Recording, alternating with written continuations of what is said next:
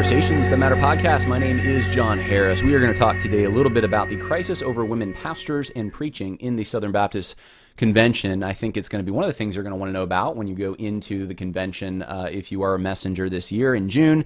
Um, but if not, I think it's still interesting to see kind of uh, the cracks that are taking place in the foundation right now because I realize some of you listening, your denomination may allow for women preaching or women pastors or something similar to that. But here's the thing: if you're in the Southern Baptist Convention, uh, these issues have been defined, and I, if you do a search on um, my YouTube channel page, you'll find I've given my position on this as well. So I'm not going to go through all the scripture or anything like that.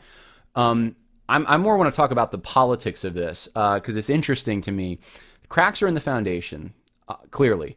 Uh, people are disregarding what the Baptist faith message says. Churches are. Um, and this is happening, it seems like more and more and more, and people are becoming more brazen about it. And Al Mohler, who has let so many things happen uh, on the in regards to critical race theory, and um, in some ways also the um, normalization of homosexuality, etc.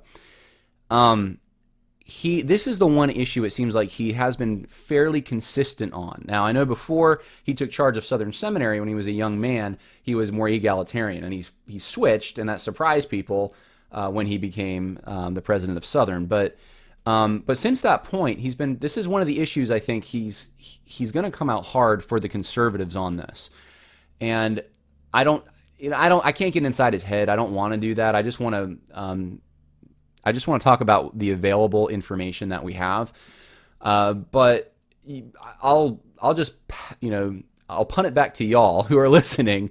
What do you think the motive for this is? Why is he coming out so strongly? And the way he did it is also interesting to me. So I'm going to show you that with Al Mohler, um, and then some of the other seminary heads that are taking his lead on this because it's very interesting there there's kind of like a you know even people like Danny Akin who is, calls himself a kinder a kinder gentler complementarianist or complementarian uh, he believes in a kinder gentler complementarianism. And he's he's said this in lectures. You can go look them up. Um, even he is trying to kind of create a line. So there's I think this is the issue. This is this is my gut. I think this is the issue that those who have been playing with critical race theory playing with other things maybe are going to try to tout their conservative credentials by saying, "But I'm not for this." And um, so, so l- let me show you what I'm talking about here. Uh, Christianity Daily reported this on Monday, May 10th, um, that Rick Warren's Saddleback Church ordains its first female pastors, gets mixed reactions. And so this is um, a Southern Baptist church, because Rick Warren's Saddleback Church is Southern Baptist and there's three pastors that they ordained. Their first ever women pastors. And they're doing this. It's just it's interesting that it, it, looks like you almost have to have a mask to ordain them. But if you are a woman pastor you don't need a mask. I'm not sure if that is a a power that you get when you just looking at the picture. I think there's one guy who he maybe he's a pastor too. He doesn't have a mask either. Is that i don't know. I don't know what that is. But um, this happened over the weekend and there so there were questions about okay what does this mean? Are they kicked out of the SBC? And the answer to that is, I guess, no, from what I can tell. A few of the candidates that are running for president said, look, you know, these are autonomous churches. Um, the the central convention can't just kick them out, but like the local, I guess that's up to the local uh, associations to do that if they want to do that. But um, regardless, it's a trend that's happening. Why would you want to be part of the Southern Baptist Convention if you don't actually believe what the Southern Baptist Convention believes? That's the question I have unless you're trying to change it. But here is um, a, a video. I'll show you real quick, just some clips. This is Beth Moore in a Southern Baptist church on Mother's Day. And this is a church bulletin from January 1994, Lakepointe Baptist Church. And what you got here, I want you to notice two things. One, if you are too young to have lived through the 90s, number one, you need to know that hair is on point. On point. Okay? But number two, this is long enough ago that back then she was not known as Beth Moore, she was known as Elizabeth Moore. And so, Lakepointe family, would you please help me not just welcome, but honor someone for 43 years of faithful ministry, Beth Moore.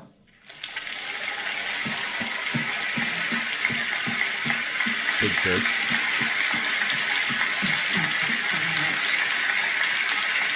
Good morning, Lakepointe Church. I have got to tell you, I have had the biggest blast with the staff of your church and with you.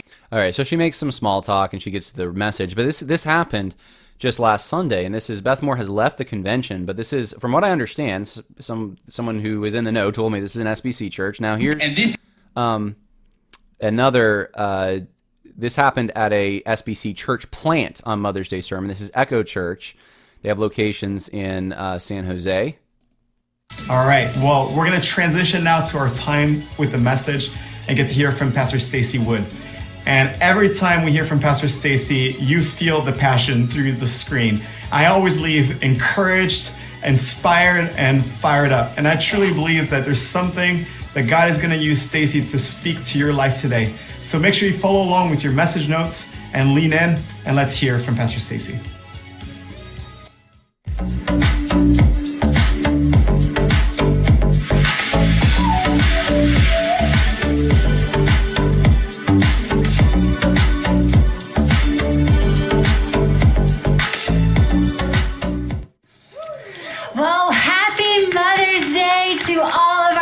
Campuses. Those of you at South San Jose, Sunnyvale, Crossroads Fremont, here at North San Jose, and those of you joining us online, we are so glad that you chose to celebrate part of your Mother's Day here with us.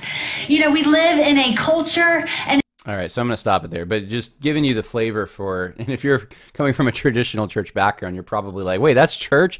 Yeah, that's church in a lot of Southern Baptist churches now. That's that's we Southern Baptists have reinvented themselves. You know, the popular churches at least, like every ten years, they have to reinvent themselves again. So uh, that's it's it, yeah. So that's what's going on there. Um, Al Mohler came out and said, "Here is uh, Broadus getting right to the point." Is that the first one? Let me. I just want to make sure I'm quoting the first one here. I think that is no, that's not the first one. Okay, this is John Broadus. He said, "Warning against the practice of women preaching in church worship. This is not a new belief or doctrine." Broadus wrote this in 1880. Beth Moore trolls him and says, "Happy Mother's Day, Al."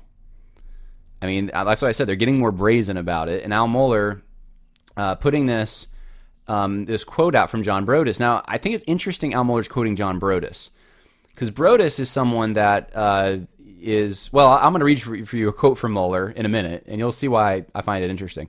Um, he put out a second quote from John Broadus, so he's not quoting uh, the Bible, which okay, I mean you can quote other people, but um, but John Broadus is an interesting person for Al Mohler to quote.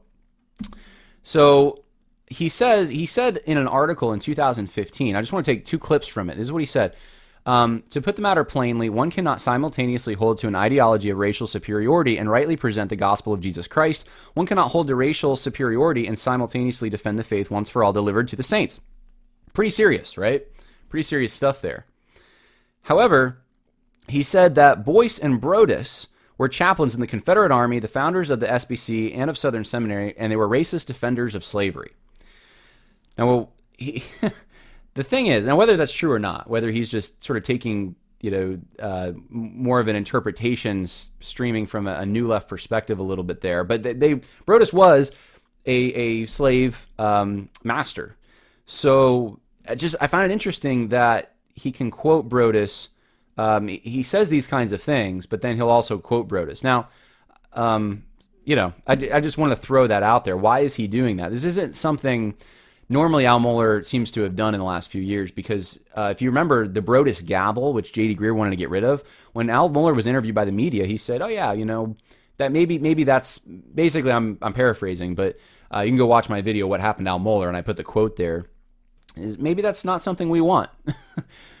uh, so make make of that whatever you want to make of that. Um, I, I think that you can take quotes from people who have said things very well uh, who may have even uh, done or, or said things that you disagreed with in other areas. But you usually don't take quotes from people that you say, you know, that you, you come out this strongly in a sense against on, on this level, or you know, you, you really come out strongly against any ideology of racial superiority. You say that Broadus had that ideology, and that would mean logically that he wouldn't be able to rightly present the gospel of Jesus Christ. But now you're quoting him on this issue. That, that's what's weird to me a little bit.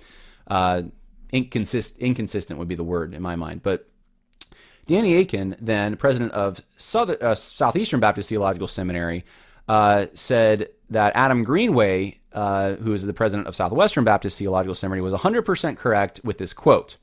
The quote is: "The custom in some congregations of having a woman as a pastor is flat uh, is a in flat contradiction to this apostolic teaching and is open rebellion against Christ our King and is high treason against his sovereignty. Under no circumstance conceivable is it justifiable." B.H. Carroll and Danny Akin says he is 100% correct. Uh, the Bible is crystal clear. Now he says the Bible is crystal clear on this. But I want to show you something that just happened. Uh, I had Bill Roach on the show on uh, Monday. You hopefully heard his talk. Bill Roach said when evangelicals talk about a herme- hermeneutics of humility, more often than not, they are affirming ep- epistemological skepticism. How do I know? Ask those same figures if they believe in objectivity and biblical interpretation. The next day, Danny Akin came out and he said this, and I don't know if it was in reaction to it, but it's just the contrast is interesting. He said this In interpreting the Word of God, we can never know the text completely and exhaustively because it is the eternal word of God. But do not despair. Through regeneration, the ministry of the Holy Spirit, and sound interpretive principles, we can know it truly and genuinely and study it forever. If what Danny Akin is saying is true, then you can't really know anything because how, how do you know if in the areas in which you don't know anything about, um, there's evidence that overrides what you think you know if you if you don't know all of it. Um, you can never know the text completely. I mean, this is it undermines knowledge itself um, you have to be able to uh, know what the text is saying. And um, and and and here's the thing, because um, I, I, think the the trick here, the thing that confuses some people is we're finite beings, right? So you can never know completely, but the, the thing is we live in God's world and God has a because of God because of who he is and the way he's designed the world uh, there is an objective reality and he has given us instruments to be able to know that objective reality Otherwise, you can't you can't know. You you you'd have to um, know that you can't know, which means you have to somehow um, ascend beyond your level of knowledge to assess your knowledge. If that makes sense, you can't assess it from a position of not knowing. You have to know somewhere along the line. This is a this is consistent with postmodernism. It's a subjective approach to the Word of God uh, and to biblical interpretation. So he says he can't know. You can never know. the Word of God completely, can never know it completely or exhaustively, and yet he says this Bible is crystal clear. 100%. Which is it? Which is it?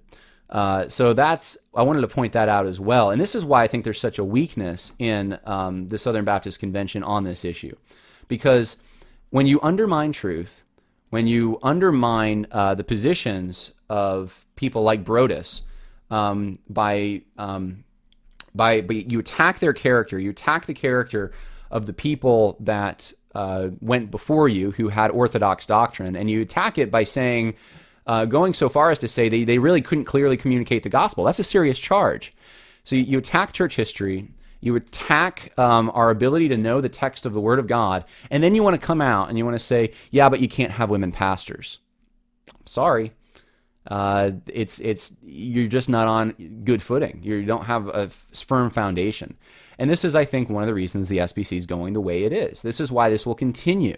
Uh, this egalitarian push because there is no real firm foundation when you're chipping away at our ability to know the scripture and when you're also chipping away at the character um, of people uh, who had orthodox theology and then you want to then use them to support your, your argument it just it's not going to work so I wanted to, to leave that with you. Uh, that is my little assessment of kind of where the SBC's at on this issue, and they're going to keep going, I think, towards the left. Um, I, when you get to the convention, though, I think you know this isn't the only issue. This is one issue, but it's a symptom of a disease, and that's really my main thing I want to communicate. Symptom of a deeper disease. And if you give in to the, the critical race stuff, if you give in to the LGBT soft pedaling, stuff, you're going to give into this stuff. How, how can you not? It follows the same kind of logic. All right, well, God bless everyone. I hope that was helpful by now.